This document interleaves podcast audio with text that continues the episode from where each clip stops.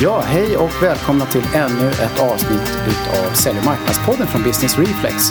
Det här är ju podcasten för dig som vill ha ny inspiration och kunskap om hur man marknadsför och säljer till den allt mer digitala business-to-business-köparen.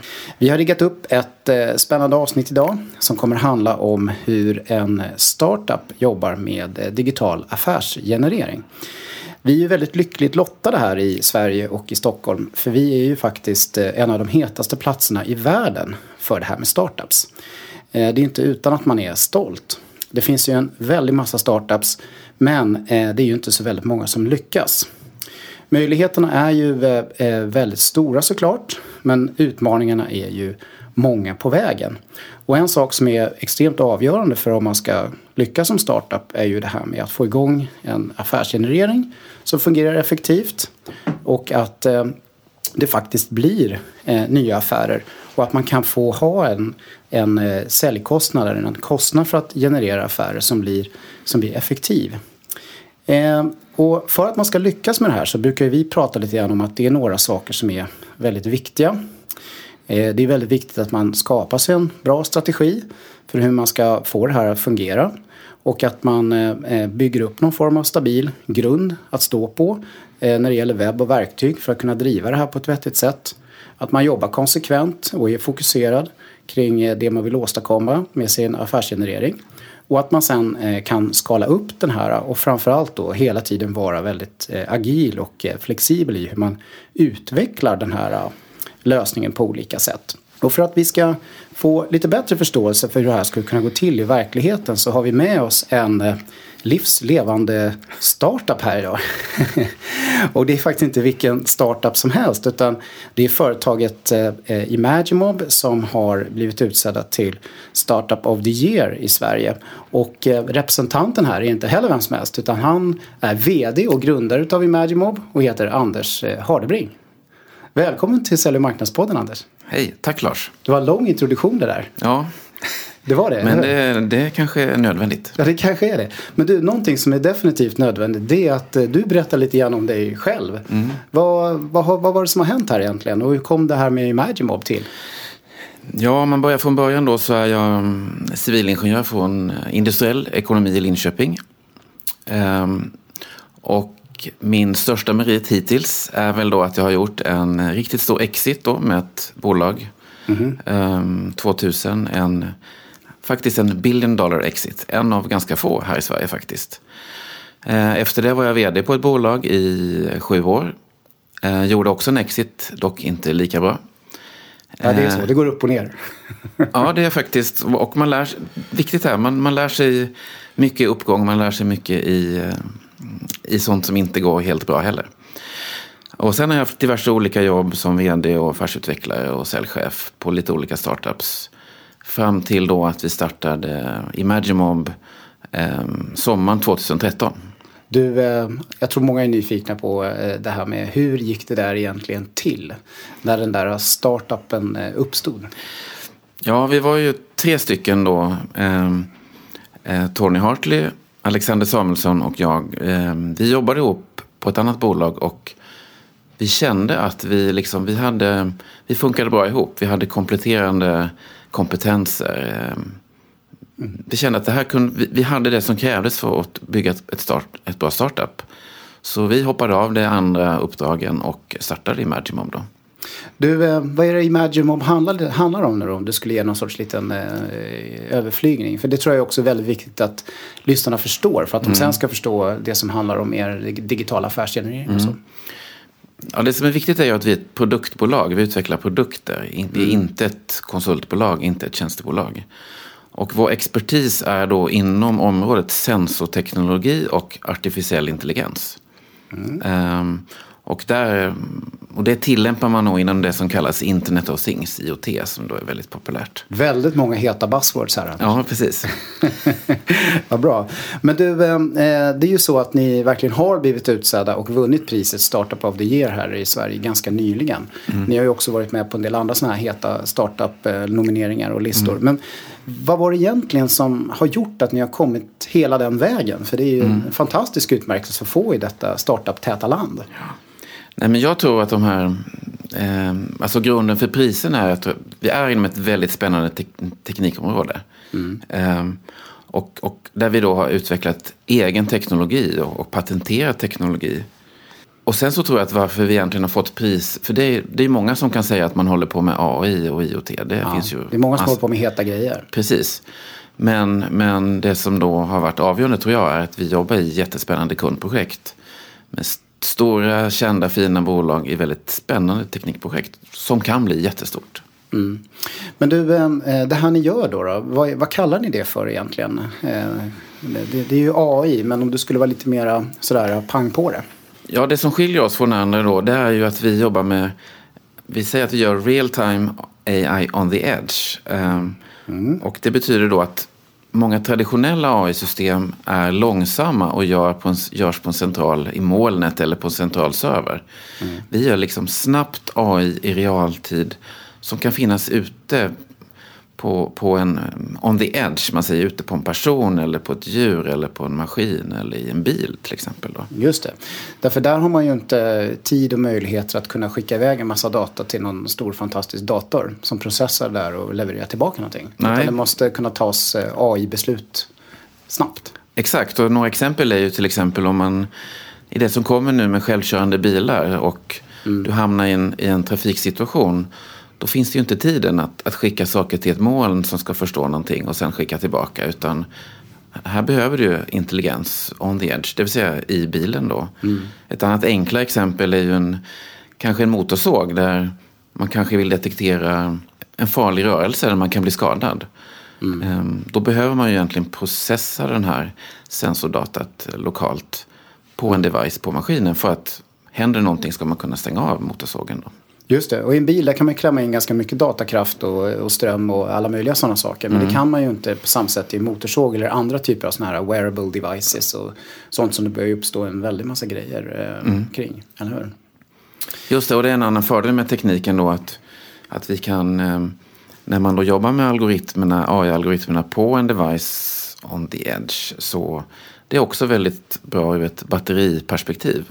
Och mm. nästan alla sådana här projekt med wearables och devices. Och batteri är alltid en utmaning. Mm. Så det är en, en, sak vi också löser. Bra. Eh, om man vill veta mer om det här kan vi säga nu direkt då. För jag tror mm. det är många som är väldigt nyfikna på det här. För det är, det är en väldigt spännande, eh, spännande teknologi. Som mm. har väldigt många spännande tillämpningar. För man ska kunna göra AI möjligt faktiskt mm. i väldigt många situationer. Så kan man gå in på er webbsida www.imagimob.com och eh, eh, hitta information där. Vi kommer också lägga ut en länk i slutet på avsnittet så att ni kan hitta mer om AI on the edge och eh, olika typer av use cases som den här typen av teknologi kan användas till. Men du, eh, nu tänkte jag vi skulle komma in på det här med digital affärsgenerering. Eh, ni valde ju att satsa på eh, att investera i det här med digital affärsgenerering för cirka nio månader sedan, Anders tror jag det var. Och i höstas mm. som, som ni drog igång den här satsningen. Varför fattade ni det där beslutet att dra igång just då för? Ja, men det är, i dialogen med eh, investerare och annat så har vi hela tiden sagt att vi har ambitionen att bli en global världsledare inom, inom det vi gör. Och vi såg ett jättestort intresse på marknaden i kundmöten och så vidare. Och vi hade, och vi hade fått ett bra fotfäste då hos ett antal stora kunder. Och det var egentligen ett, ett, naturligt steg då. Att för att kunna bli global så ville vi bygga upp den här marknadsföringsmaskinen då som vi eh, mm. såg. Och vi insåg att det skulle ta lite tid men vi ville börja tidigt. Om jag har förstått det så rätt så var det en ganska känslig liksom, timingfråga när mm. man skulle ta det här beslutet. När mm. man skulle faktiskt ta den här investeringen i förhållande till alla andra investeringar som en startup behöver göra. Mm. Ja, dels så kände vi att vi, vi började, var det egentligen, vid den här tidpunkten så började vi bli mer säkra på vad det egentligen var vi höll på med. Och sen också, att vi också hade kapitalet och, och ägare som stod bakom att man tyckte att det här var, var rätt. Då. Mm. Så att... Um, ja. ja. så då, tajmingen var rätt helt enkelt mm. eh, att dra igång. Du Anders, eh, men vad var det egentligen då som ni ville åstadkomma med den här uh, satsningen som ni valde att göra? Jo, men vi hade egentligen både kortsiktiga och långsiktiga mål. Men det kortsiktiga målet det var ju att, att förbättra leadsgenerering. Att eh, få in mer affärsmöjligheter. Vi hade jobbat en del med traditionell cold calling och känt att det var tungt och det gav inte så mycket som vi ville då. Så att vi kände att det här var verkligen någonting vi ville testa. Fanns det några andra, andra viktiga skäl? Ja, men på, lång, på lång sikt handlar det också lite grann om att, att hitta en mätbarhet i vad, vad marknadsföringsinvesteringar faktiskt ger. Mm. Att um, om vi kunde visa att, att en viss mängd investering i marknadsföring genererar ett visst antal leads eller ett visst antal affärer. Mm. Um, då skulle man ju kunna också anta att trycker man in tio gånger mer pengar i den här maskinen så kan det ge, ge det tio gånger mer affärer. Mm. Och det är sånt där som är väldigt viktigt om man går ut i en större kapitalanskaffning som vi då planerar för mm. nu. Att, att visa att okej, okay, investerar vi fem miljoner i marketing, hur mycket affärer ger det verkligen då? Så det, det, det, var ett viktigt skäl också. Ja, just det. Och eh, jag menar, jag umgås ju lite grann i sådana här kretsar också och vet mm. ju att de tittar ju gärna på hur effektiv man lyckas bli i att faktiskt klara av att generera affärer. Mm. Eh, mm. Och den här mätbarheten är ju alltid viktig för mm. investerare. Mm. Ja, vad bra. Vi kommer ju komma fram till lite mer sen eh, vad ni har lyckats åstadkomma här så småningom. Mm. Eh, så får vi se lite vad, vad vi har att eh, bidra med där. Men du, eh, eh, om vi ska gå vidare då så är det ju så att ni har ju skapat en form av grundlösning, en form av eh, plattform så att säga, som ni kan mm. driva den här digitala affärsgärningen från. Mm. när ni började det arbetet, vilken ände började ni egentligen? Ja, vi började med egentligen titta på vilka segment ville vi gå på. Vad hade mm. vi vi hade ju träffat en massa, haft en massa säljmöten och, och gjort ett, kanske fem, tio, eller säg, ungefär tio affärer. Så vi såg lite grann inom vilka segment som det fungerade. Men egentligen så, så var det ganska många olika segment. Mm. Det var egentligen inte primärt en, en selektering mot segment. Nej. Eh, men jag kan ju tänka mig att möjligheterna är ju nästan oändliga när det gäller vad man kan använda den här typen av teknologi till. Så det var ju mm. viktigt att någonstans landa i någon form av definition där, vi, där ni skulle liksom fokusera extra. Mm. Men vad blev det till slut om du skulle beskriva det? Själva Men, segmentsdefinitionen. Ja, segment, de segmenten vi jobbar mot då, det är egentligen då um, Automotive, uh, Smart Buildings, eh, vi kallar det för lifestyle och eh, industry. Mm. Så det blir en ganska bred definition. Men det är ju som jag förstår det ett företag med produkter, eller hur? Ja, just det. Mm. Just det. Och eh, eh, sen då? Hur kom ni fram till vem ni ska bearbeta med den här digitala marknadsföringen då? Och vem blev det till slut? Ja, det blev egentligen, vi tittade egentligen på, vi hade träffat en massa kunder ehm, och vi såg faktiskt ett ganska tydligt mönster. Det fanns två typer av eh, kunder där vi, som blev intresserade. Det ena är stora företag eh, där man vill eh, ja, förbättra sina produkter, bygga nya funktioner eller ta fram helt nya produkter. Så det är stora svenska bolag som kanske ABB till exempel. Mm. Men även en annan ganska stor grupp, det är startups då, där, där man egentligen startar med ett tomt blad och vill ta fram nya produkter som faktiskt inte finns. Så att kundgrupperna finns i praktiken. Mm. Stora large corporates och små ja, startups egentligen. Mm. Och när det är lite större bolag då finns det rätt många olika typer av roller som ansvarar för eh, research and development mm. och product management och mm. product development och, och, den typen av eh, grejer. Ja. Och innovationsansvariga och affärsutvecklingsansvariga på olika sätt. Mm. När det är startups är det lite klurigare. Då är det kanske entreprenören själv. Ja, men det, på ett sätt är det enklare då. Då är det typiskt, ja. det är entreprenören eller vdn då som som ja, står för det startupets vision och sånt. Så att där är det enkelt. Med startups är det vd entreprenören och i stora bolag är det typ ja, produktchefer, ehm, affärsutvecklingschefer på sånt som ligger tidigt i utvecklingscykeln. Då. Oftast egentligen steget innan det som kallas för produktutveckling. Oftast kallas det um, pre-development eller research till och med. Mm. Ja, spännande. Du får träffa väldigt mycket spännande människor på jobbet Anders, inser jag. Mm. Men du, eh, eh jag vet ju också att ni har gjort en del eh, intervjuer och så vidare med de tilltänkta eh, personerna som marknadsföringen ska bedrivas mot och som den nu också bedrivs mot.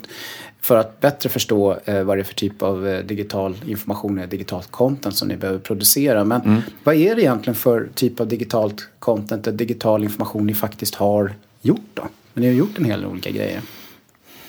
Ja, vi har jobbat med ett antal olika då Um, ja, ett, ett av de viktigaste det är egentligen då ett, ett typiskt möte för oss har varit, vi visar teknik så säger de så här, det här är ju superspännande, men vad ska vi ha det till? Mm. Så, att, så att då har det varit lite grann det här med inspirerande content, som till exempel use cases. Just det. Um, mm. det har varit ett väldigt viktigt um, ett väldigt viktigt typ av content som vi har tagit fram. Då. Och som när vi började mm. det här, då hade vi nästan ingenting sånt. Nej, och ni har ju naturligtvis den utmaningen att sådana kundprojekt ni jobbar med mm. kanske man inte alltid får prata om. Ja, så är det nästan alltid tyvärr. Ja, mm. ja så jag förstår att det där har varit en process. Eh, någonting som det pratas mycket om är det här med, med bloggning och så. Mm. Eh, har ni jobbat med det också eller? Eh, det har vi gjort och mer på senaste tid faktiskt. För att vi kommer väl till det sen lite grann. Men att, att producera content är ju en utmaning då. Att, mm. Man måste hitta de personerna som kan skriva och som har tid att skriva. Och det, kan, det kanske är mer utmanande i ett startup än i ett, ett större bolag. Ja, just det. Och eh, ni har ju haft goda möjligheter att jobba med PR och sådär också i och med mm. att eh, det händer mycket spännande saker kring mm. bolaget. Mm. Eh, så det har ju varit en viktig del. Mm. Eh, men du, eh, annars då? Det pratas ju om eh, att man gör white papers och sånt. Har ni mm. Pysslat med det också? Ja, det har ni ju lite grann. Vi nämnde ju att ni har ett white paper här. Ja, just det. Ja, um, det tog kanske lite tid att få fram det. Men det känns som att det var ett viktigt dokument. För det är lite grann sätter vårt bolag och det vi gör liksom i en större kontext. Så white papers är viktiga. Ett annat typ av content då som som är nytt och som var nytt för mig också, det är det här med webbinarier då som... Mm. Um, Gamla som hedliga webbinarier som ni mm. kör. Mm. Vad är det ni har gjort eh, för något i webbinarieform då? Ja, där har vi haft lite olika typer av webbinarier. Vi, dels har vi haft eh, webbinarier som handlar om hela området eh, AI och IoT, lite, lite utbildande då. Mm. Och sen har vi haft en specifika webbinarier som handlar om, om vår produkt. Liksom. Hur mm. funkar produkten? och så vidare. Mer tekniska och sen har vi då webbinarier som handlat mer om, om use cases då, eller case studies. Liksom. Mm. Eh, vad kan man använda tekniken till? Vad har det, ja, vilka olika vertikaler, vilka olika typer av produkter? Mm, precis, ni har ju till och med haft med någon eh, person som är involverad i någon av era projekt, eller hur? Ja, just det. Vi hade med Daniel här från Karolinska. Just det. Väldigt spännande för övrigt. Mm. Eh, otroligt spännande case. Den ligger också på webben. Så att... Ja, ja. Mm. Precis kan man hitta den där. Mm. Eh, ja, ni har gjort lite film också, inte så mycket. Men eh, ja, idag är du med i podcast också. Ja, Shit, du har provat på mycket. Ja. ja, det är spännande. Men det är lite det det handlar om också tror jag att många av våra lyssnare eh, är med på. Att man, man behöver kunna komma igång med den här content-produktionen mm. Eh, och göra den på olika sätt eh, och få det att fungera. Men sen är det det här med webben då, som är alltid så viktigt. Ni hade mm. ju en webb innan ni drog igång, men mm. ni har ju ändå valt att, att förändra den ganska mycket. Mm. Nej, men vi ville ju då tydliggöra budskapen mycket mer och det blev ju också en del av den här processen. Att lite grann rätt budskap till rätt personer eller rätt personas. Då. Så att vi har mm. liksom strukturerat om den ganska mycket då. Eh, och, och jobbat mer med riktigt innehåll. Eh, bloggen och så vidare. Och, och sen försöker vi också då vi försöker ha intressant innehåll och content så att man kan få besöka och konvertera. Då. Just det. Mm. Eh, tala om vilka de är. Ja, just det. Eh, eh, någonting annat som ni har lagt en del krut på på den här webben eh, är ju att eh, ni har skapat lite lättare sätt för människor som är intresserade att eh, boka möten med er. Ja, just det. Ja, det har vi gjort lite. Ja, bokning av webbmöten och vi har gjort lite färdiga vi har också gjort lite färdiga mm, små miniprojekt som man egentligen kan beställa då. Mm, som en sorts instegstjänst? Ja, just det. Ja. Eftersom man kan uppleva att det, med, det här med AI är stort och komplext. Så mm, dels har vi då lite korta webbmöten och sen har vi de här färdiga små projektpaketen. Då. Mm. Jo, för ni lever ju i den här världen eh, med den här mm. utmaningen att mm. Eh, nästan ingen eller ingen har egentligen köpt det ni säljer. Nej. Eh, så man kan ju tänka sig att utmaningen kan vara rätt stor där. Mm. Osäkerheten innan man liksom vågar hoppa in i det här. Mm. Eh, bra. Eh, ja, sen har ju ni infört en del andra typer av verktyg man använder sig av när det gäller digital marknadsföring och mm. eh, affärsgenerering och sådär. Ni har ju något, så det här med marketing automation har ni också börjat använda. Mm. Eh, ja, var, varför har ni det? Jo, men det är ju ett sätt för oss att, att effektivisera marknadsföringen och, och, som en del av det här att generera leads då och ja, se vilka som är intressanta helt enkelt. Någonting som jag vet att många är väldigt nyfikna kring det är ju mm. det här med säljstödsystem eller ja. CRM-system. Ni, ni, gjorde ju en utvärdering av det och mm. har valt ett system eh, som heter Pipedrive. Mm. Eh, varför valde ni det för och eh, ja, varför la ni så mycket energi på att välja? Ja, men vi hade lite olika utgångspunkter. Dels så ville vi, alltså det finns ju en eh, massa olika system och mm. de är mer eller mindre lätt, man kan säga en del är ju verkligen avsedda för stora bolag. Mm. Um, um, både när det gäller komplexitet och funktionalitet och prisnivåer. Då.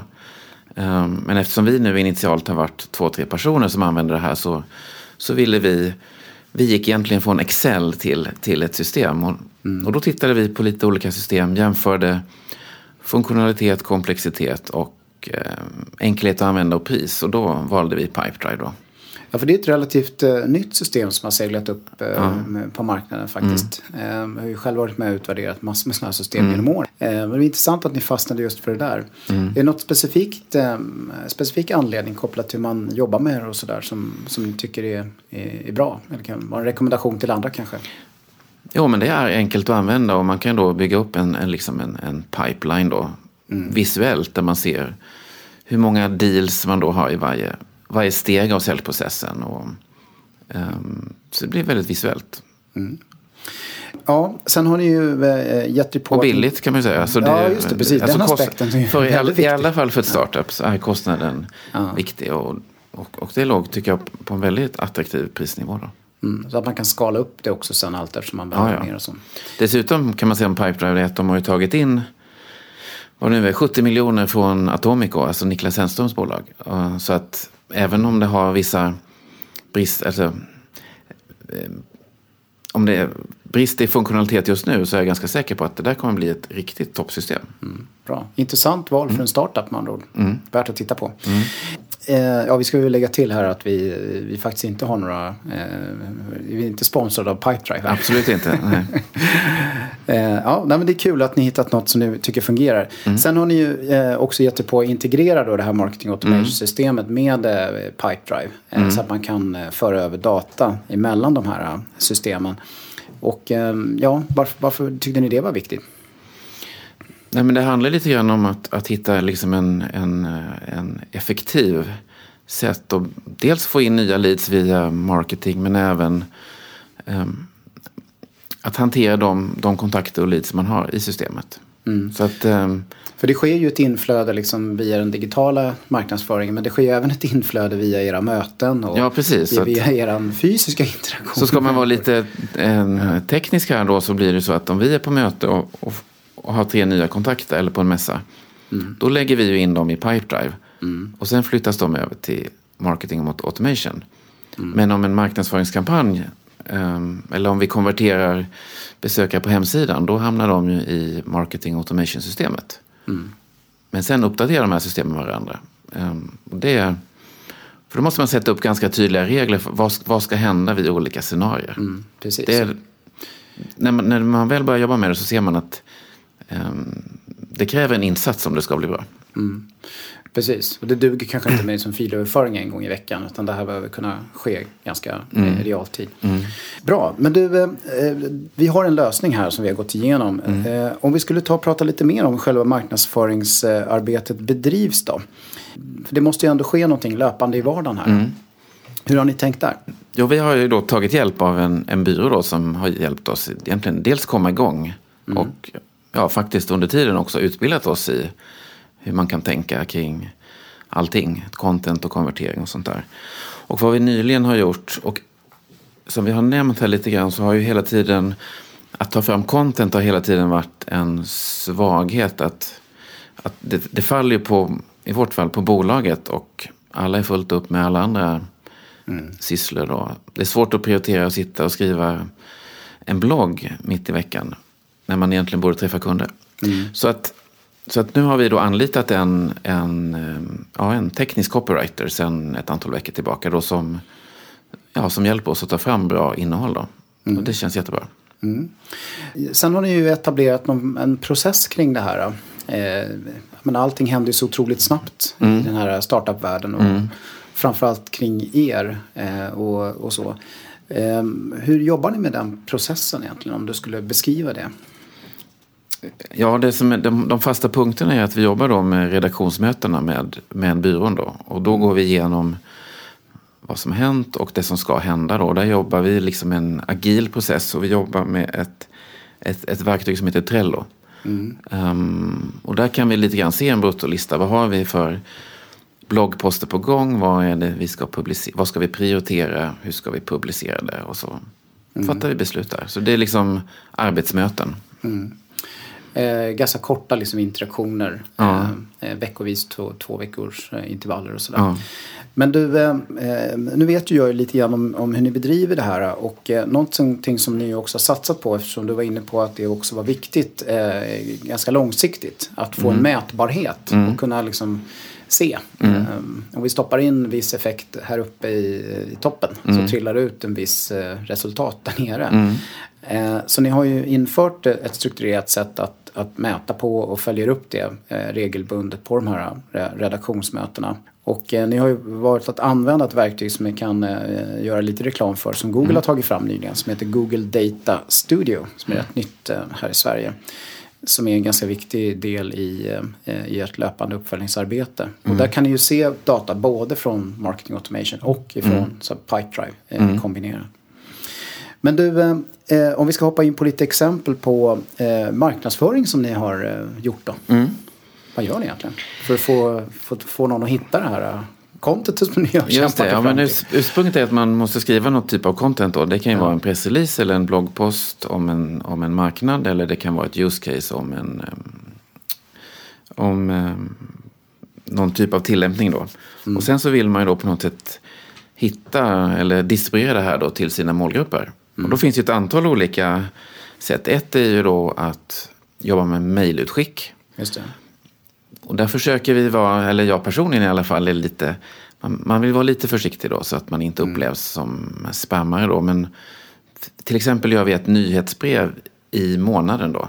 Mm. Där vi liksom har ett tema varje månad då. Till exempel use cases eller nya kunder eller något sånt där. Mm. Eller AI-teknologi. Eller teknologi, ja just det. Ja, och ni har ju lyckats bygga upp en, eh, en, en ganska intressant databas här i grunden. Mm. Eh, som ju består av den möjliga målmarknaden mm. och eh, även i ert fall eh, investerare och, och PR ja, och sådana ja. saker. Och det har vi också egentligen, vi, dels när vi gick in i det här hade vi ganska mycket kontakter. Sen har vi faktiskt, vi har ju köpt ett register. Och, mm. Så att man kan ju bygga upp register. Det är ju en fråga för sig själv. Hur bygger man upp sitt adressregister då? Mm. Precis, mm. men eh, ni har ju också jobbat med sociala medier en hel del. Mm. Vilka kanaler har ni provat på? Ja, vi jobbar ju med alla då. LinkedIn, Facebook och eh, Twitter. Och en insikt jag har fått sist, på sista tiden i alla fall är att jag tycker faktiskt att LinkedIn fungerar väldigt bra. Dels så kan du då Dels så kan man då eh, promota content i sina egna, mot sitt eget nätverk. Mm, um, ditt personliga nätverk, ja. Ett personliga mm. nätverk. Eh, sen kan du ju då ha eh, sponsrat content mot specifika målgrupper, till exempel personer inom IoT eller AI. Mm. Um, dessutom har det blivit så tycker jag att när du, om man postar någonting där som är intressant, om vi har vunnit något pris eller fått någon kund och sånt där, så, mm. så finns det liksom en, en bra viral effekt. Mm. Det ligger kvar väldigt länge och genererar impressions och mm. klick, in, ja, interactions och sånt där. Så att, mm. Personligen är jag ganska, jag tycker... LinkedIn har blivit LinkedIn din personliga har, favorit. Ja, och innan har jag, har jag gillat Twitter. Men det känns som när man publicerar någonting på Twitter så... Man publicerar det och sen någonstans så försvinner det på något sätt. Att, ja. Det känns inte alls som att det genererar lika mycket intresse eller Nej. klick och sånt där. Alltså Twitter har ju den eh, sidan att, mm. eh, att man måste liksom synas lite grann hela tiden. Ja. Eh, och man måste veta var någonstans man ska synas på vilka hashtaggar mm. och vilka flöden och ja. i vilka sammanhang och, och sådär. Medan LinkedIn är lite lättare på det sättet faktiskt. Mm. Men sen Men, har vi även använt Facebook. Um, både ur ett företags, ja, framförallt från företags, um, ja, företagskontot då. Mm. Så det. så, det. har väl också funkat bra. Men det jag tycker har funkat bäst då har väl varit LinkedIn faktiskt. Mm. Och eh, om jag har förstått det rätt så har ju inte du använt LinkedIn egentligen så aktivt tidigare. Det är någonting du har börjat mm. med nu. Men du har ju under många år ändå jobbat med att bygga upp eh, ett nätverk, eller hur? Jo, men lite för min del har det varit att jag har ersatt eh, visitkortslådan. Att, och har man träffat någon på en mässa eller på ett möte så connectar man upp då mm. på LinkedIn. Så att, så att, jo, men jag anser själv att jag har ett, ett bra nätverk där med både um, investerarkontakter um, och mm. massa intressanta kontakter där ja. faktiskt. Och nu när ni är ute mycket och träffar eh, de möjliga slutkunderna mm. och i möten och sådär på många av de här stora svenska företagen så byggs det ju på ganska ja, ja. snabbt. Mm. Eh, sen vet jag att ni också har lagt eh, en, en, del energi på i alla fall lite grundläggande sökordsoptimering. Men det är ju mm. ganska utmanande i den här eh, engelskspråkiga världen mm. som ni befinner er i att få till. Så där finns det väl mer att göra kan jag tänka mig. Det finns ju en sak vi inte har nämnt, mm. kanske inte viktigt men vi har ju från början valt att skriva allt content på engelska. Då. Just det. Och det gör ju till exempel inom SEO att det är mycket större konkurrens inom de engelska orden mm. äh, än på de svenska. Mm. Det skrivs ju en del inom AI om man säger Ja, precis. Men det var ett val vi gjorde tidigt. Ja. Att, att, att göra allting på engelska. Ja, och trots att ni egentligen just nu har ett huvudfokus på den svenska marknaden, mm. eller hur? Ja. Men inte långsiktigt förstås. Nej. Mm. Men du, om vi ska gå in lite grann på vad det här, allt detta har lett till då. Eh, eh, vi pratade lite grann om att ni har lyckats bygga upp en, en grunddatabas. Eh, mm. Eh, men eh, vad har hänt med trafiken på sajten då? Ja, det går ju väldigt bra. Så att om man jämför mars, eh, eller januari och mars då, så har den mer än fördubblats då på de, mm. på de två månaderna. Då.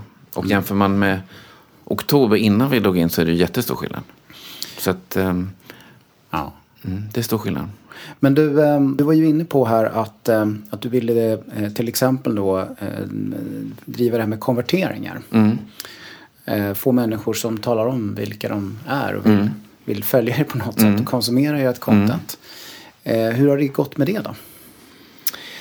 Jo men det har gått bra. Vi, vi mäter lite olika saker. Vi har totalt cirka 2000 personer då som, konsum, ja, som konsumerar vårt vårt digitala innehåll då. Och enligt sättet vi har satt upp det här så har vi då konverterat 120 personer då som, ja, som, ett, som leads då. Mm, och det. det som egentligen konsumerat så pass mycket att vi, vi kvalificerar dem som en sälj, potentiell säljkontakt. Av de här 120 så är ungefär hälften då, cirka 60, Eh, potentiella säljcase. Mm. Och sen är lite jobbsökande, lite eh, studenter, lite random personer. Mm. Men säg ja. 60 60 nya case som vi bearbetar. Mm. Så precis, så den här digitala marknadsföringen genererar kvalificerade leads. Eh, mm. Men när ni väl gör en eh, liksom, manuell säga, kvalificering av dem så är det mm. ungefär hälften som är värda att lägga Ja, just det. Ja. Mm. Det är ganska intressant för det kan ju mm. vara bra för, för andra som inte har gjort det här ännu på samma mm. strukturerat sätt som ni har gjort. Och ha lite Nej, men det är också, det är en, vi har ju bara hållit på med det här knappt ett halvår. Ja, ett halvår faktiskt. Och vi är fortfarande i, um, i en läroperiod. Vi lär oss ju varje vecka egentligen. Mm. Vad som funkar bra och vad som funkar sämre. Så att... Apropå det då. Om du ska dra lite grann om vad som har varit eh, det allra svåraste med det här. Du har ju varit mm. inne på det lite grann. Men, mm. Eh, men om du ska försöka eh, knyta ihop säcken kring det mm. lite grann. För det är ju mycket utmaningar med det här naturligtvis. Mm.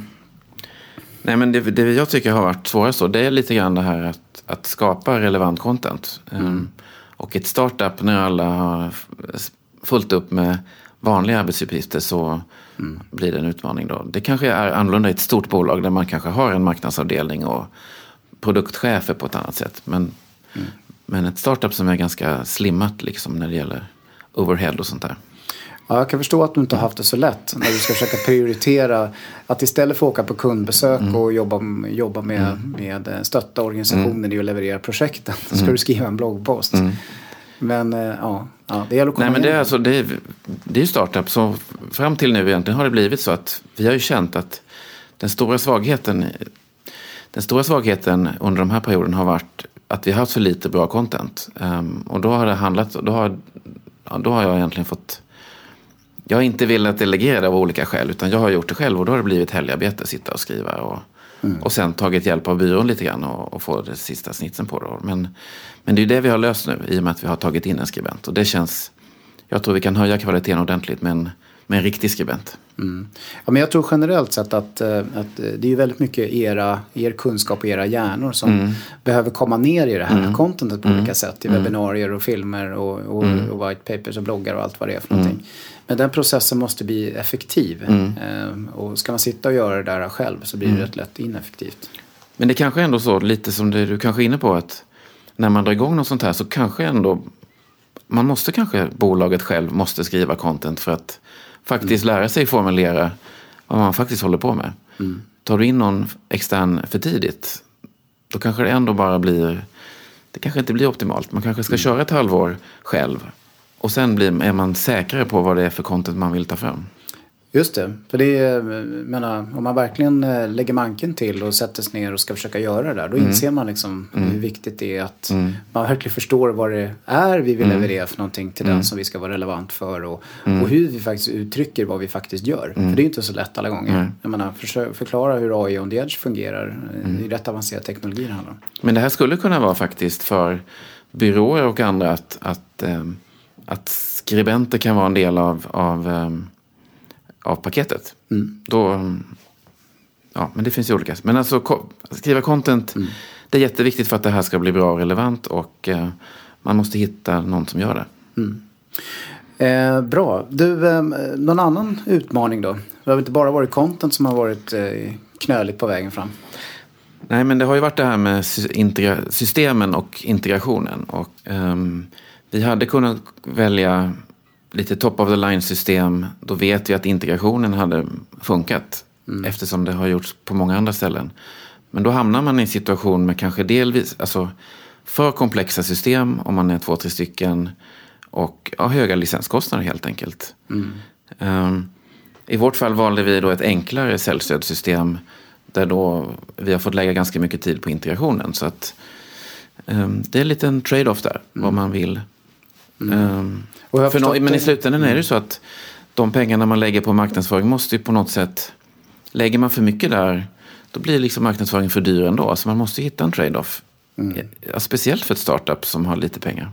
Nej, sen har ju ni eh, valt att göra den här integrationen och, och efter ett tag insett att det är en väldigt viktig fråga. Mm. Man ska få det att fungera både mm. kortsiktigt och långsiktigt. Mm. Att uh, sådana här system hänger ihop på ett mm. vettigt sätt. Mm. Men du, eh, eh, om du skulle ge några så här konkreta tips då? till någon som eh, befinner sig i någon liknande situation som du var i, får man nästan säga Anders. Mm. Vad skulle det vara? Nej, men jag, vi har ju varit ute på, vi har ju fått, det har kommit fram personer och sagt till mig vad, vilken otroligt bra marknadsföring ni har, vem, vem, vem jobbar ni med och sånt där. Så att om man är, om man är långsiktig och om man är, om, nu riktar jag mig till startups kanske, att om du har investerare som som tror på ditt bolag och vill satsa på att bli globala, då är det här man, någonting man ska göra.